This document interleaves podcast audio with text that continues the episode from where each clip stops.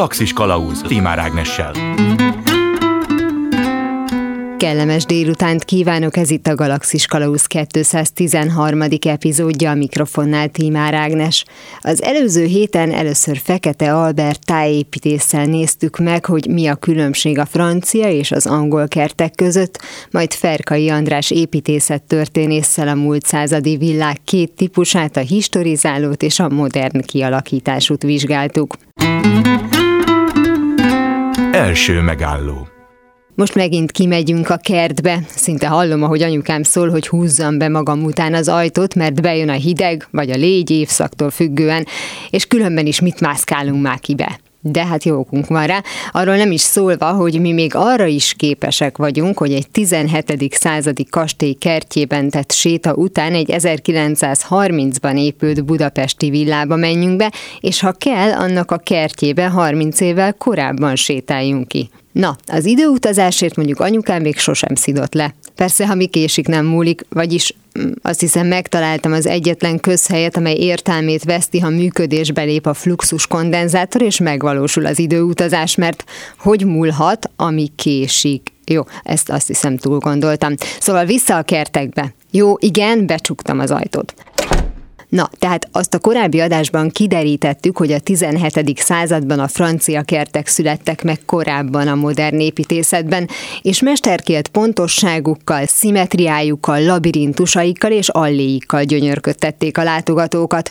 Majd a túlzott kimunkáltságra válaszként a következő évszázadban megjelentek az angol kertek, amelyek már nem csupán az épülethez alkalmazkodtak, hanem a telket körülvevő tájhoz is sőt, szinte beleolvadva abba, olyan természetes hatást értek el, hogy nem lehetett megmondani, hol is ér véget a birtok. Ahhoz pedig újabb időnek kellett eltelnie, hogy már épületre se legyen szükség a kialakításukhoz. A 19. században az angol parkokat már boldog-boldogtalan látogathatta. Feltételezhetnénk, hogy a század végén, illetve a 20. század elején már nem is érdekelt senkit, hogy hogy néz ki a kertje, hiszen a legtöbben városban éltek, és ha zöldre vágytak, közparkokba jártak. Természetesen a saját tájkép látványos kialakítására továbbra is igényt tartottak a kastély, illetve később villa tulajdonosok, így aztán a múlt században nem maradtak munkanélkül a kerttervezők. Habár a szecesszió idején, ahogy Ferkai András is elmondta a múlt héten, jellemzőbb lett az új irányzatok követése és kevesebb épület utánzott korábbi építészeti stílust, a kertek kialakítása sokat merített az elődök eredményeiből. Már a napkirály legendás Versailles kert kertjében megjelent a sövény szobrászat, de a 19.-20. század fordulójára, talán némiképp ezt tovább fejlesztve, növénymintájú virágágyásokat alakítottak ki a szakemberek, és amiként szintén a francia kertekben jellemző volt a nem őshonos növények speciális tartása, úgy gazdagék a múlt század elején a világ minden tájáról hozattak különleges fákat és virágokat kertjeikbe.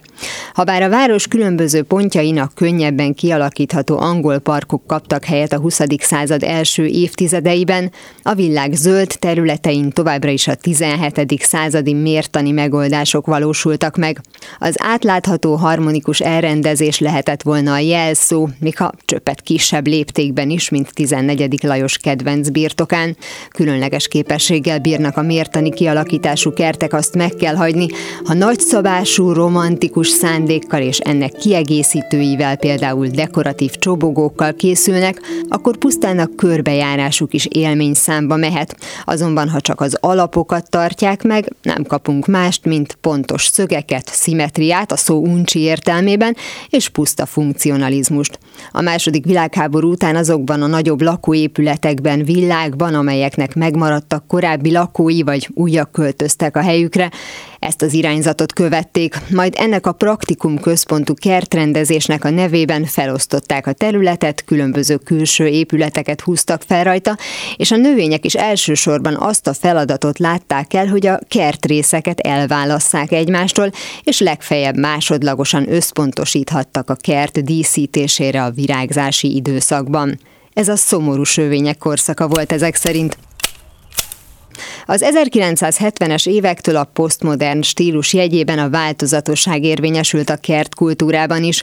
Más szóval mindenki azt csinálta kertjével, amit akart. Persze manapság a felújított vagy újonnan épített villákhoz tartozó zöld területekkel kapcsolatban ismét megjelent egy monumentálisabb látványra való igény. Jellemzően újra a két fő irányzat kap helyet, a szögmérő pontos és a vadregényes, ha bár kevésbé ragaszkodva korábban meghatározott szabályokhoz. Ha már itt tartunk, mint kiderült, Fekete Albert múlt heti beszámolójából 14. Lajos konkrét útvonalakon járta be a Verszályi parkját, hogy a látványra vagy akár a hanghatásokra is tudjon figyelni. A kert méretét tekintve talán ez abban is segített neki, hogy visszataláljon a bejárathoz. Gondolom egy fáradtabb napon a labirintust a biztonság kedvéért kihagyta.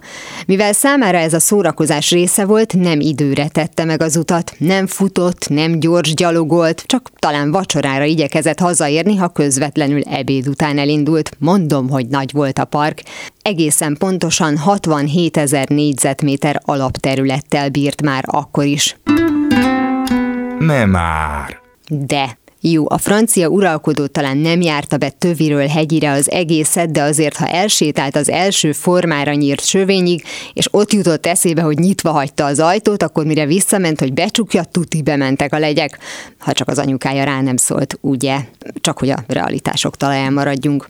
Na de amennyire megnehezíti a célba érést egy labirintus, végül is ez a dolga, annyira megkönnyítheti a tájékozódást egy terület mértani elrendezése valószínűleg ezért nem rendeznek tájfutóversenyt francia kertben.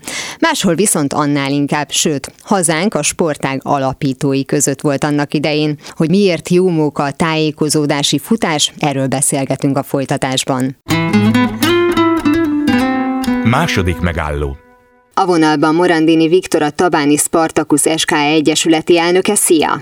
Szia, köszöntöm a hallgatókat is tisztázzuk a fogalmat, a tájfutó nem csupán ugye a szabad tájon futást jelenti, hanem a, a lényege a tájékozódás, gondolom én, de azért mind a kettő benne van, szóval a rövidítés az nem véletlen.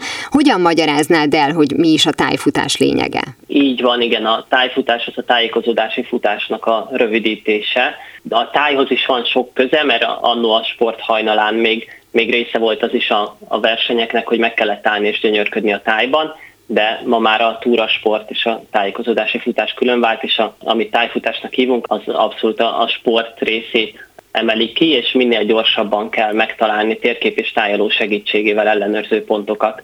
Általában erdőben, de de nyílt területeken, illetve városban is rendeznek versenyeket. No hát a területeket, a segítőeszközöket meg fogjuk beszélni, de ugye mondtad, hogy először még nem vált szét ez a két műfaj, és hogy meg kellett állni, megvizsgálni, hogy milyen szép területen vagyunk. Hát ezt ki tudja ellenőrizni, mert gondolom egy tájékozódási futó viszonylag hamar egyedül marad, tehát hogy ott nem lesz egy ilyen tömeg, mert mindenki a maga ritmusában megy. Igen, ez is gyakori kérdés, hogy nem olyan, mint a tömegfutó versenyek, hogy egyszerre indul mindenki, hanem a tájfutó versenyeken egyenként indulunk, hogy ne tudjuk segíteni egymást, hogy mindenki egyénileg oldja meg a feladatot, és a nagypapám is tájfutó volt már. Ő mesélt, hogy a régi versenyeken úgy volt, hogy maga az ellenőrző pont, amit meg kellett találni, az egy mondjuk egy nagyon szép kilátással rendelkező helyen volt, és ott volt egy ellenőrző bíró, vagy egy versenynek egy rendezője, és akkor oda kellett érni egy adott időpontra, ha korábban értek oda, az is baj volt, ha később később az is, és oda kellett érni, és mondjuk 10 percig gyönyörködni a tájban, és utána mehettek tovább.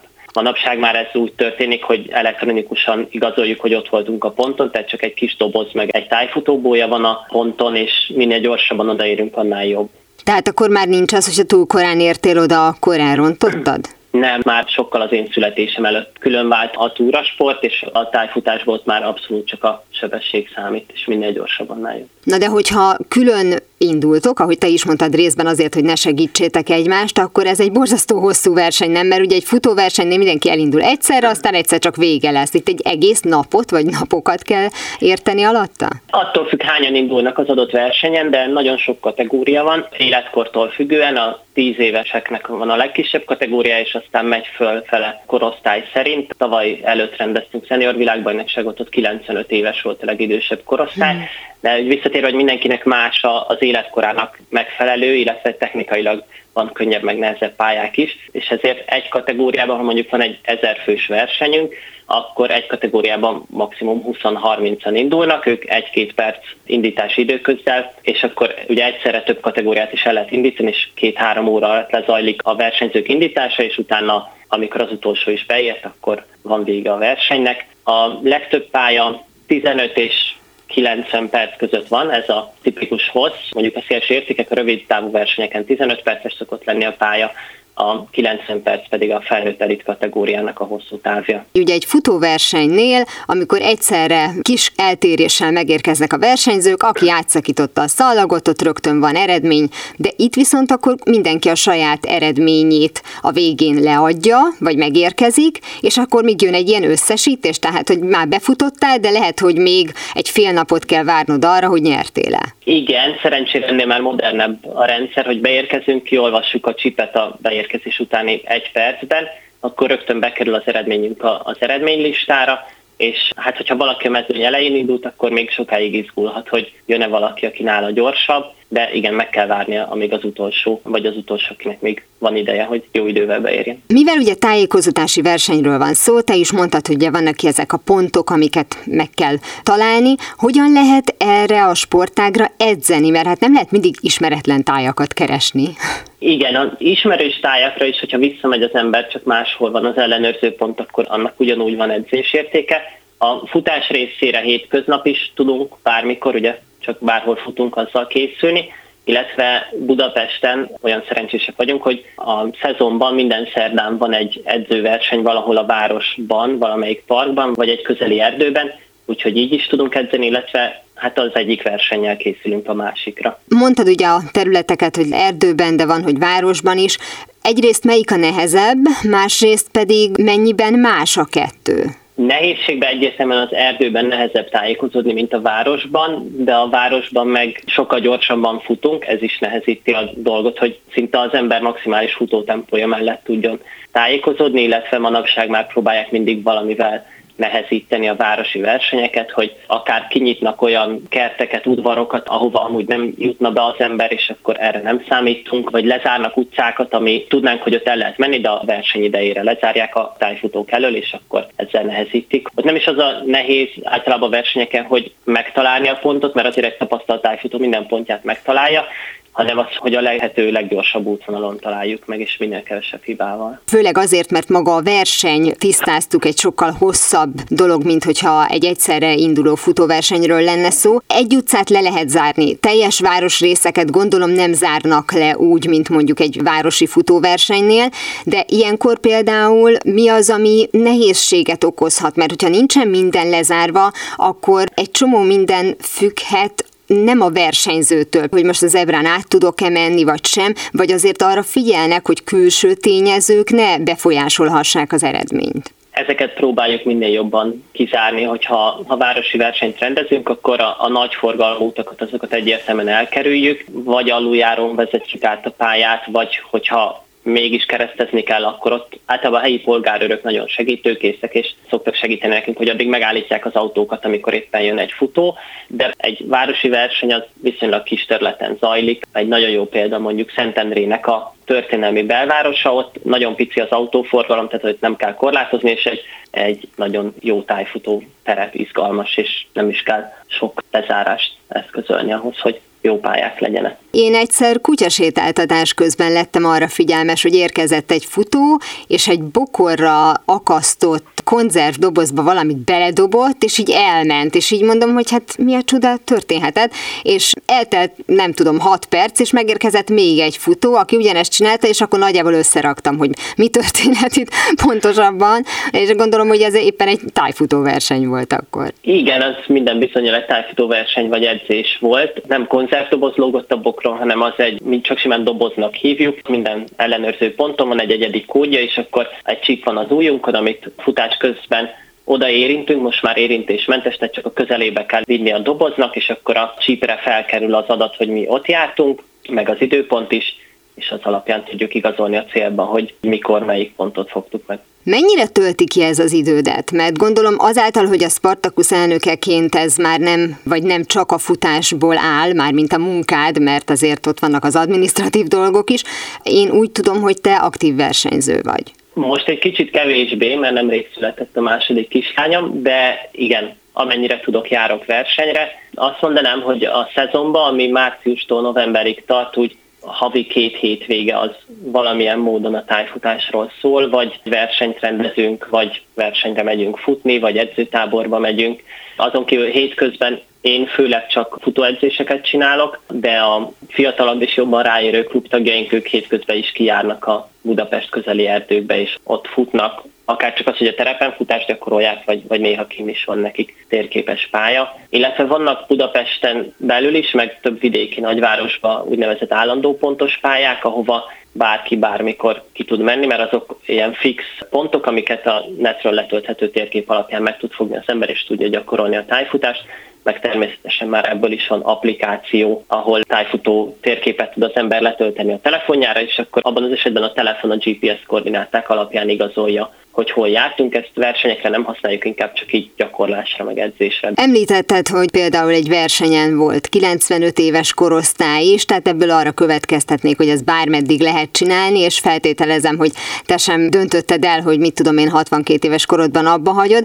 Mik a terveid? Tehát, hogy egyrészt abba hagyod-e 62 évesen, másrészt pedig, hogy hogyan kezdted? Nekem már, a, ahogy mondtam, nagypapám is tájfutott, meg anyukám is tájfutott, csak ő abba hagyta egyetemista korában, aztán véletlenül pont úgy költöztek a szüleim, hogy a Tabáni Spartakusz Tájfutó Egyesülethez nagyon közel, és félig meddig ez véletlen során akkoriban még voltak ezek a challenge day és egy ilyen challenge day egy tájfutó bemutató edzésen részt vettünk, és hát szerelem volt első látásra, és azóta is kisebb-nagyobb kihagyásokkal tájfutok, abba hagyni nem tervezem. Amíg tudok járni, addig fogok tájfutni szerintem. És a nagypapád is így volt ezzel? Nem, ő Moson Magyaróvár, és amikor Budapestre költözött, ő is alább hagyott. Nekik inkább a természet szeretete volt, ami megmaradt, és túrázni, meg kirándulni nagyon szerettek, de nekik ez a, hogy így elsportosodott úgymond a tájfutás, uh-huh. az nekik már annyira nem tetszett, nem szerettek futni, úgyhogy nekem meg pont ezt tetszik benne. Tehát tulajdonképpen ezek az impulzusok téged két felől értek, mert ugye ez az említett Challenge Day is, másrésztről pedig, hogyha nem volt éppen otthon anyukád, akkor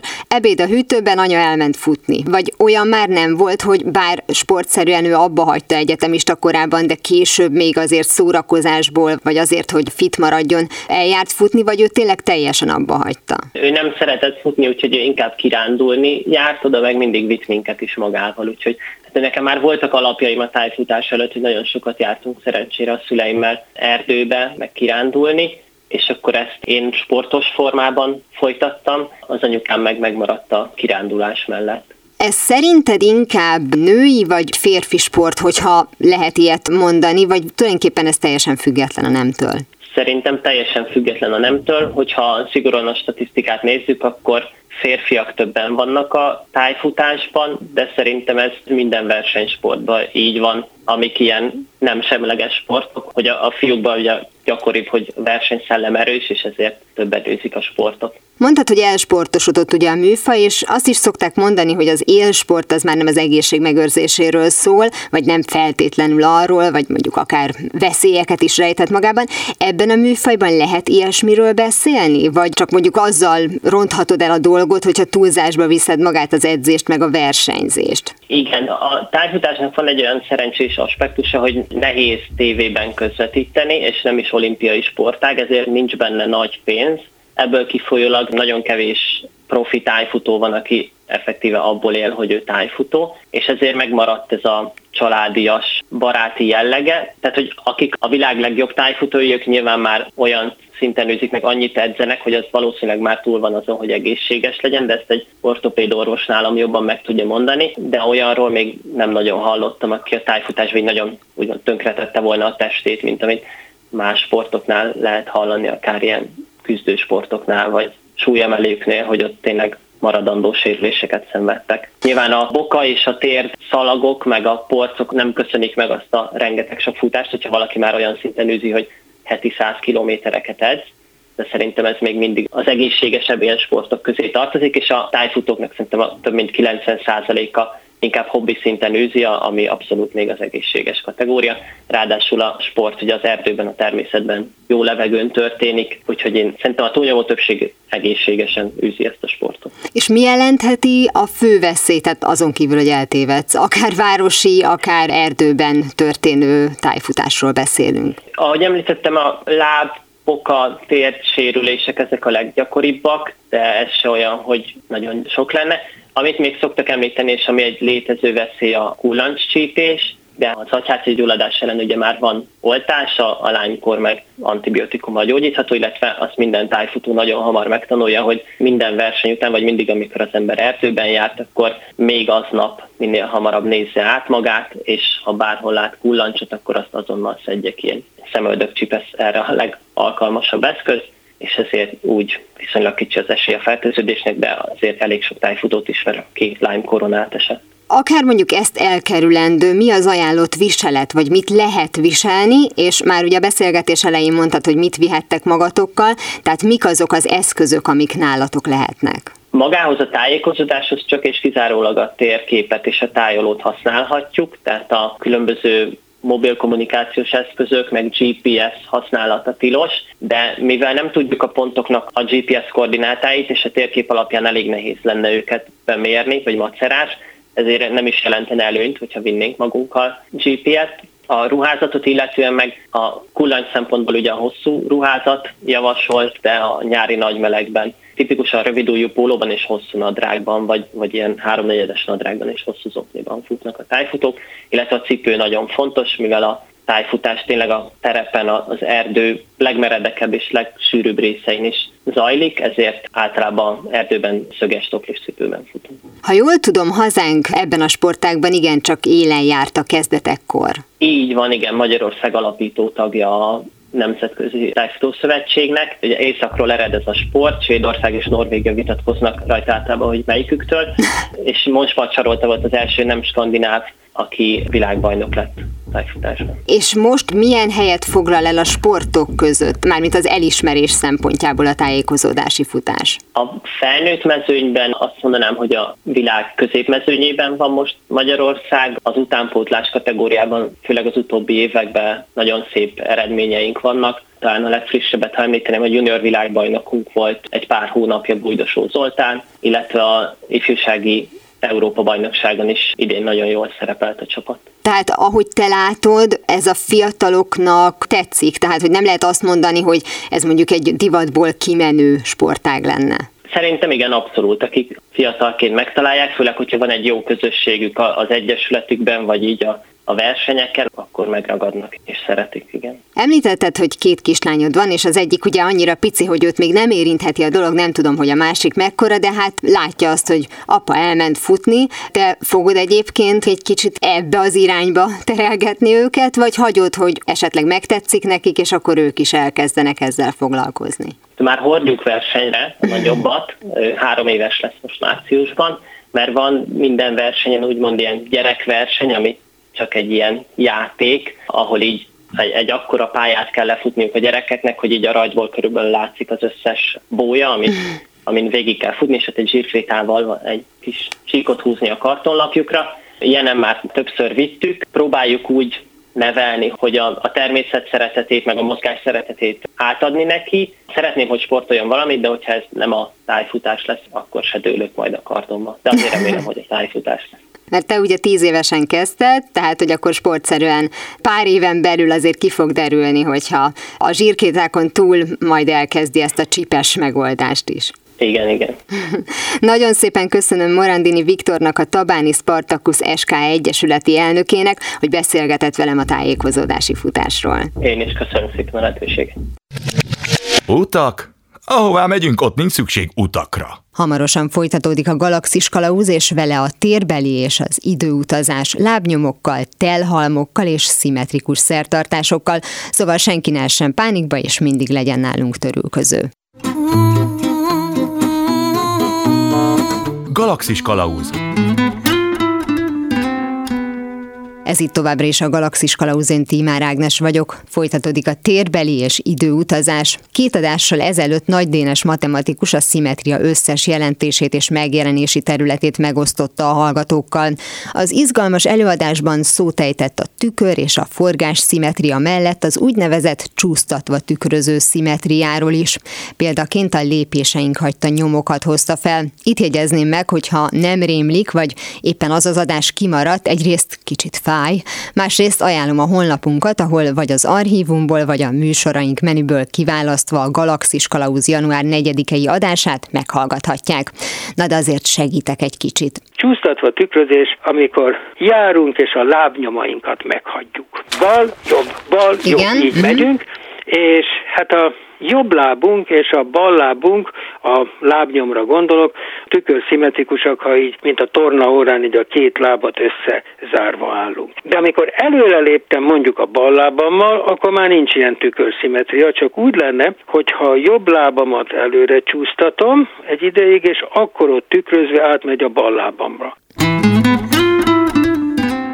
Nekem egyből eszembe jutott Mici Mackó, aki körbe-körbe haladva a saját lábnyomát követve feltételezte, hogy valaki megy előtte. Aztán becsatlakozott Palacka is, hogy segítsen, így természetesen a lábnyomok csak szaporodtak, a rejtély nőtt, és szembe kellett nézniük a lehetségessel, miszerint akit nem tudnak utolérni egy mennyét, aki elhozta a mennyét.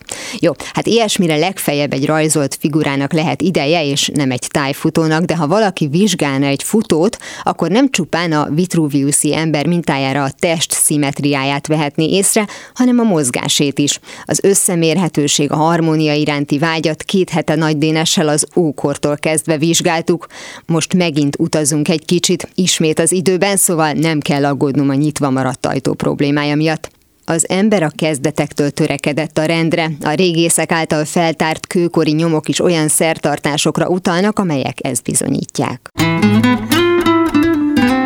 Harmadik megálló. A vonalban Tóth Gyöngyi kulturális antropológus vallástörténész van velem. Jó napot kívánok! Jó napot kívánok! Üdvözlöm a hallgatókat! Úgy látszik, hogy talán tükörszimmetrikussá válnak ezek a műsorok, vagy legalábbis az előző kettővel ez mindenképpen, mert hogy most kultúraantropológiai szempontból is megvizsgáljuk a szimetria kérdését. A szimbólumok nagyon gyakran szimmetrikusak és nagyon érdekes, hogy mi lehet ennek az oka, és hát úgy tűnik, hogy egy olyan jelenségről van szó, amit nagyon régről örökölt meg az emberiség. Az írásbeliség előtti kultúráról azt tartjuk, hogy ciklikus időszemléletűek voltak, míg a mai időszemléletünk lineáris, vagyis úgy tartjuk, hogy megteremtődött valamikor a világ, és valamikor meg fog szűnni. A tudomány is ezt a szisztémát követi, hiszen azt mondjuk, hogy volt egy ősrobbanás, és valamikor majd valami történni fog, mit tudom én, a nap is felfúvódik, és akkor megszűnik a mi naprendszerünk is. De régen ezt nem így gondolták, hanem úgy gondolták, hogy ismétlődik a világnak a teremtése és pusztulása, és ezt arra alapozták, hogy nagyon sok ilyen jelenséget láttak maguk körül. Gondoljunk csak a víz tükröződésére, amelyik szimmetrikusan ismétlődő jelenség, illetve a szimmetrikus dolgoknak a struktúrába rendeződésére. Tehát nagyon korán fölmerült már az a képzett elődeinkben, hogy az, hogy szimmetriák vannak körülöttünk, az valamit jelent. Tehát jelent valami törvényt, valami rendszert a káoszban, amit érdemes követni, és amit érdemes megfigyelni. És meg is figyelték. Az egyik ilyen terület volt, amit nagy érdeklődéssel figyeltek, a csillagos ég. És ott megfigyelték, hogy nagyon sok fényes pontocska az égen vibrál, és stabil, nem mozdul, de vannak nagyon fényesek, amik viszont mozognak. És ezeket a mozgó, ma már tudjuk, hogy bolygókat kezdték el figyelni, és észrevették, hogy időről időre visszatérnek ugyanarra a helyre, ahol már egyszer látták őket.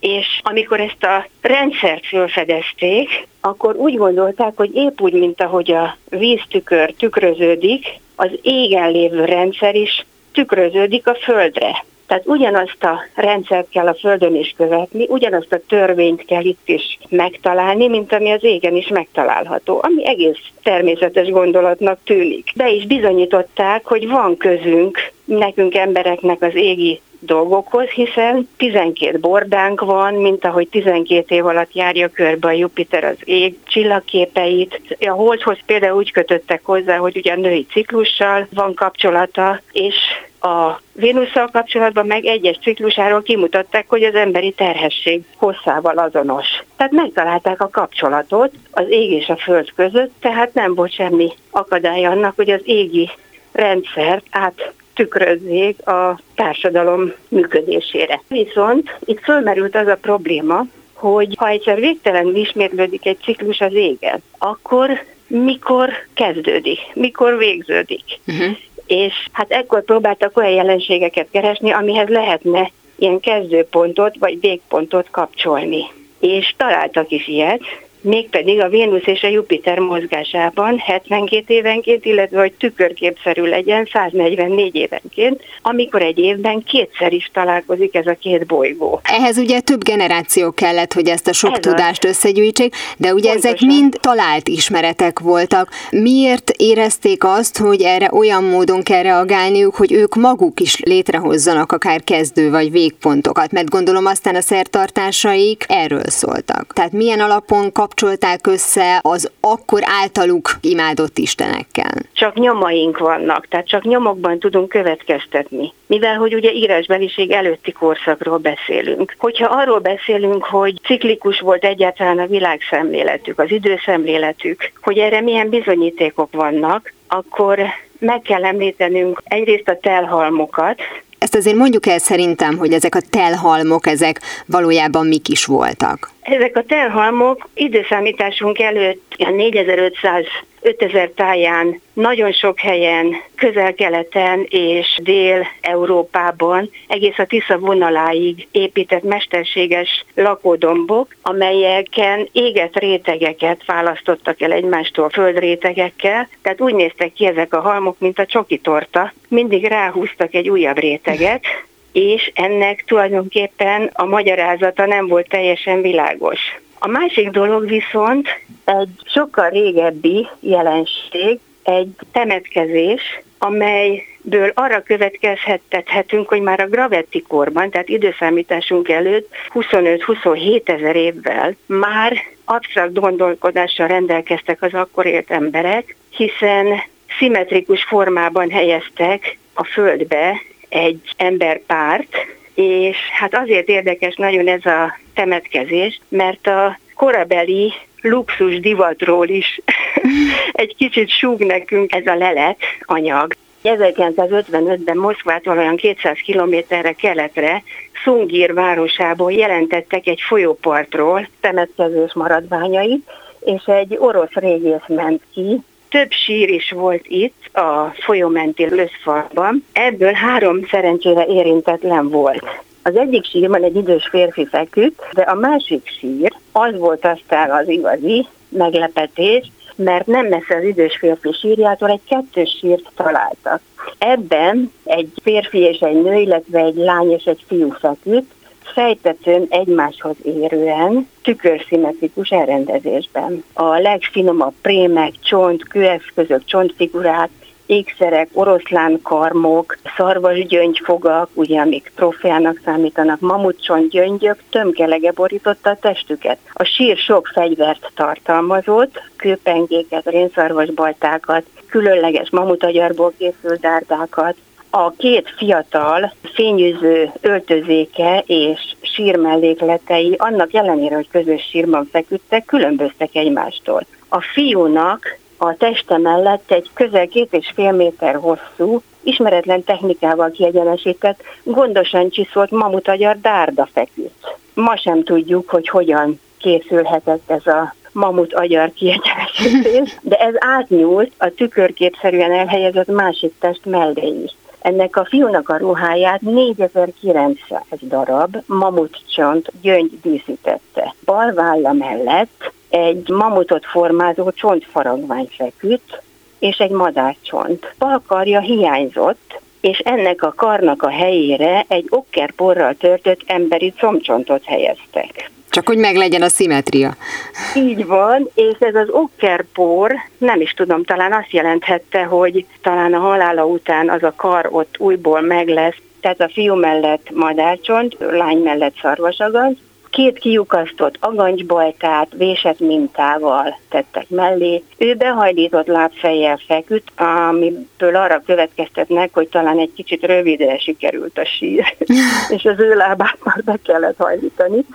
A hölgy mellett is jócske volt fegyver, mégpedig 16 darab mamut agyar dárda. Ugye abban a korban, 27 ezer évvel ezelőtt, ugye a fegyverről más fogalmak voltak, mint manapság. Tehát ezt a sét ugye C14-es izotóp vizsgálata datálták, de a telhalmok esetében hajszápontosan kimért vizsgálatok nem történtek, illetve manapság újra nyitnak egy ásatást, és akkor megpróbálják a rétegeket nagyon pontosan megvizsgálni, tehát Például Magyarországon szilhalom lelőhelyen történt ilyen, hogy újra nyitották a már egyszer feltárt lelőhelyet, és pontosították a rétegek korát. De úgy tudom, hogy a telhalmoknak a pontos datálása, hogy mennyi időnként készültek ezek a földrétegek, ilyen nem történt tömegesen körülbelül 150 év, ugye, amit a régészek mondanak. Sejthető egyébként, hogy ez a bizonyos ciklikus életszemlélet meddig tartott ki, és hogy mikor váltott át a mai lineáris világképre, mert az jutott eszembe, hogy akár mondjuk az ókorig eljutva, hogyha mondjuk az egyiptomi piramisokat nézzük, ott is volt egy ilyen szándék, akár mondjuk a, a reinkarnációban való hittel, Hogyne. és nyilván a, a ma is létező vallások némelyike szintén ugye azért ezt a ciklikusságot tovább viszi, tehát hogy azért ez egy elmosódott pont, vagy azért nagyjából lehet sejteni, hogy, hogy mikor volt az, amikor már hangsúlyosabb volt a mai világszemlélet? Hát valójában a ciklikus és a lineális időszemléletű vallások jó ideig egymás mellett éltek. Hát csak példának említem az avarokat, akik ciklikus világszemléletű, sőt a honfoglaláskori magyarok is ilyen gondolkodásúak lehettek, ellenben ütközésbe kerültek az akkor már lineális időszemlélettel gondolkozó kereszténységgel, és ebben az ütközetben alul maradtak. Tehát nagyon sokáig élt még a két fajta gondolkodásmód egymás mellett, sőt, azt lehet mondani, hogy a nagyon keresztény Dante isteni színjátékában azt mondja egy helyen, hogy magasságos Jupiter, kivállaltad a keresztfát, érettünk, most másfelé néz szigorú szemed. Tehát a korai középkorban is a főistent, Jupiter helyettesíti be egy keresztény uh-huh. fogalomba. Tehát akkor ezek szerint a középkorban is ugyanúgy jelen volt, akár mondjuk a szimbólumok szintjén, amiről már beszéltünk, legyenek azok mondjuk a koronák, vagy bármi más, ami tulajdonképpen mai szemmel láthatóan is törekszik a szimetriára. Igen, igen, tehát sokáig egymás mellett élt, és akkor szép apránként ugye ki maradt, ki hullott, ezen az eszmei rostán, és megmaradt a, a lineális gondolkodás, de időről időre fölbukkan, vagy például a Botticellinek a Vénusz születése, ugye egy pompei falfestményen ugyanígy előkerül. Tehát ott is van egy kis ezeket ugye pogány jelenségeknek hívtuk, a vízből születés. Tehát ez is egy maradvány, tehát egy survival jelenség, ami túlélte, illetve még nem múlt el teljesen az a szemlélet a mai lineáris szemlélet a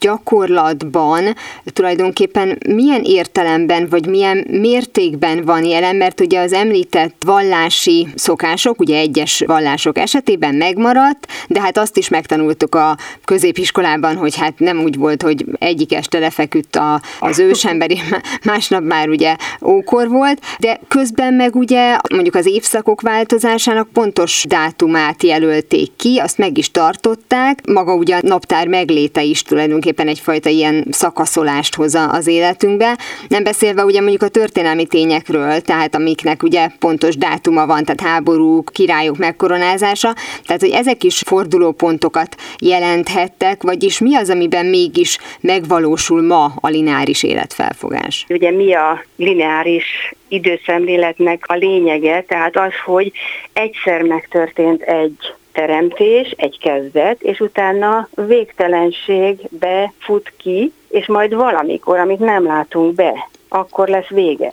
A ciklikus elemben azt mondja, hogy tudjuk a kezdetét, és belátjuk a végét is, és megint tudjuk a kezdetét, és megint belátjuk, és ezt meg is valósították a rítusok szintjén, tehát valóságosan megtörténtek a szertartásokban, ahogy hát most a kereszténységben, a Betlehemben eljátszuk, hogy mi történt, hát akkor is a ciklikus időszemléletű szertartásokban lekövették azt, ami akkor valójában történt. Ezzel kapcsolatban egy kis mitosz szeretnék elmondani, egy kis aszték mitoszt.